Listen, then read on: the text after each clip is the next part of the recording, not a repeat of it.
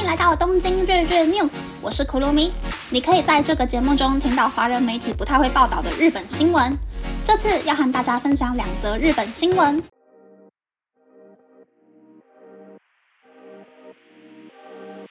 第一则新闻是，和前辈喝酒的时候要跪坐，没有前辈的允许，LINE 不可以发贴图。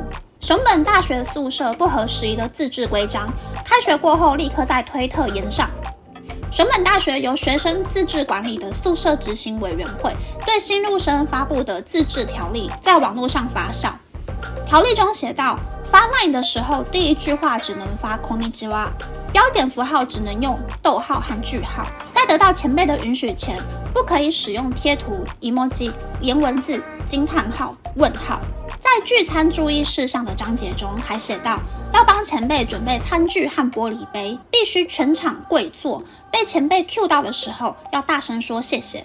还规定聚餐时要先用敬语说 “nomase de itadakimasu”，请让我喝这杯酒后，一口气把酒干掉，再把酒杯放在桌上的指定位置，并按照规章中的范例对前辈进行自我介绍。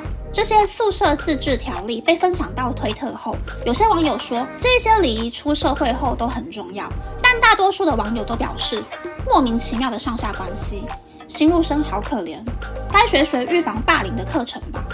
而熊本大学宿舍执行委员会四月二日在推特上表示，宿舍虽然有很多规章，但同学们只要遵守基本礼仪就可以了。对于要把酒一口气干掉的部分。有些网友提出可能有强迫未成年学生喝酒的疑虑，但委员会说，在聚餐时都会准备无酒精饮料，不会让未成年学生喝到酒。推特上的自治条例的确是委员会发给新入生的，目的是让新入生可以快速被前辈们记住，容易被前辈们疼爱。这次的事件让委员会反省，除了新入生之外，应该要重新编写，消除外界人士疑虑的规章。而熊本大学办公室在接受媒体访问时说道，学校方面并没有收到有学生因为被霸凌而搬出宿舍的案例。规章里虽然有提到宿舍聚餐时喝酒的规定，但学校严厉禁止未成年学生饮酒。第二则新闻是，因为福岛核电厂核放射污染，被迫离开故乡的居民中有百分之二十七的人表示想要回家。日本政府在核污染后规划禁止进入区域，并对区域内的部分地区进行土壤的核去除作业。而这次日本政府对归还困难区域的居民进行了问卷调查，对于回答想回家的人，政府会在二零二九年去除这些人住家以及周边道路的核物质。这次对两千多个家庭进行调查，目前有两千零二份问卷已经回收，其中大熊町有百分之二十三点六，双叶町有百分之二十二点四，亮江町有百分之二十九点七，富冈町有百分之三十二点四的家庭表示有想要回家的意愿，但也有很多人犹豫该不该回家。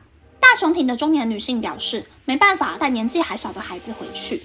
江町的老翁表示，一个人回山里没有办法生活，但还是希望祖先们留下来的土地可以恢复干净的样貌。而在去年夏天解除避难指示的三个村落中，目前只有百分之一的人把户口迁回去。这次回答想回家的百分之二十七的家庭，到底有多少人最后真的会回家呢？以上是这次和大家分享的两则新闻。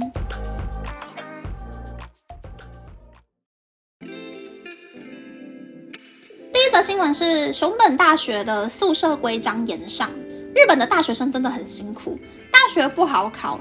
之前还有医科大学教授嫌女生怀孕之后会离职，面试的时候就把女性考生通通都刷掉。然后大学的学费又很贵，就算途中申请奖学金，毕业之后还要还回去。没有错，日本的奖学金不是免费的。那学生好不容易开学之后，要接受前辈们这些奇奇怪怪。作虎作威的规定真的是非常的辛苦。那我看到新闻的原文呢，真的是对宿舍委员会超级不爽的。那些用字遣词真的是把自己当成大王了耶。然后在推特上面抛了反驳文之后，果不其然又再次延上。之后宿舍委员会就把那一篇推特给删掉了，还呼吁网友们不要对学生进行抨击。所以我现在就来念念他们的澄清文到底有多么夸张。上面写说，今回のこの騒動に関しまして、両世および新入寮生の皆様にご迷惑をおかけし申し訳ありません。ツイッターに上がっている画像ですが、これは毎年新入寮生に送っているものです。寮には様々なルールがありますが、形式なものも多く、基本的なマナーを守っていれば問題ありません。他那个基本的なマナー、基本礼仪也太 detail 了吧？自我介绍要怎么说都已经帮你写好好了。然后接下来这段是我看了最傻眼的部分。他说。ツイッターに出回っている文が新入寮生に送っているものというのは事実ですが、ルールとして締め付けるものではなく、マナーとして、こうした方が寮の先輩方から顔を覚えられてたり、気に入れられたりしやすいということを伝えるためのものです。明文化するにあたって説明不足なところもあり、疑念を持たせてしまい誠に申し訳ございません。今回の意見をしっかりと反省して、新入寮生だけではなく、第三者が見ても疑問を持たないように推奨を重ねて作文していきます。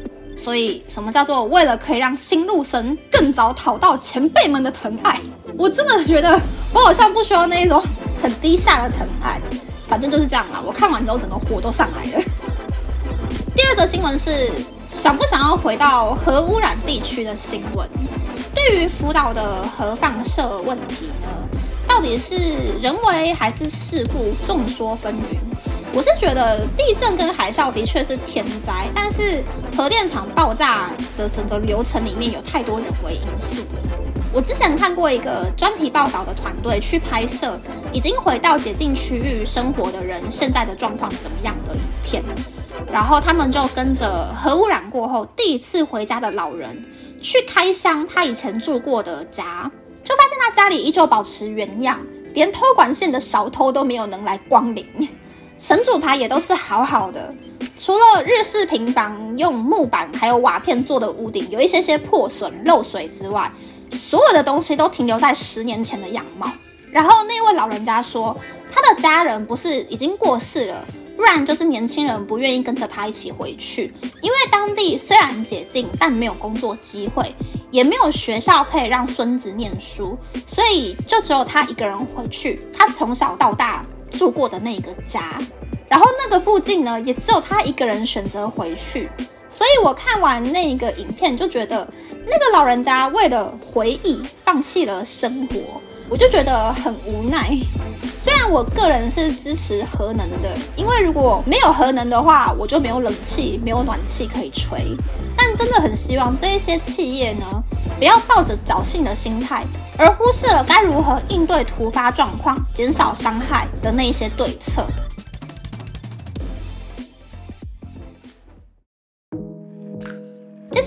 家分享，我昨天晚上做了一件很失败的事。我晚上睡觉之前不应该。看维腾的影片的，我以前是真的不敢看那种恐怖的节目或是恐怖的 YouTube，但我其实是很爱看，但是又不敢看的人。要看的时候一定要拉着别人一起跟我看。可是来日本一个人住之后，还是抵不过那个好奇心，所以我就开始学着在白天的时候看这些鬼故事。又经历了玩狗走走走 Talking Story 维腾的洗礼之后呢，我现在晚上也敢看这些恐怖的影片了。可是我昨天真的做错了。晚上十一点左右吧，整个脑袋最空白的时候呢，我就看到哦，维腾有新影片呢，点开来看看好了，就开始听，想说哦，维腾把上礼拜 Talking Story 的故事用画的画出来了耶，然后就慢慢出现了一些新的细节，然后还有看起来超级恐怖的角度，我就被吓到了。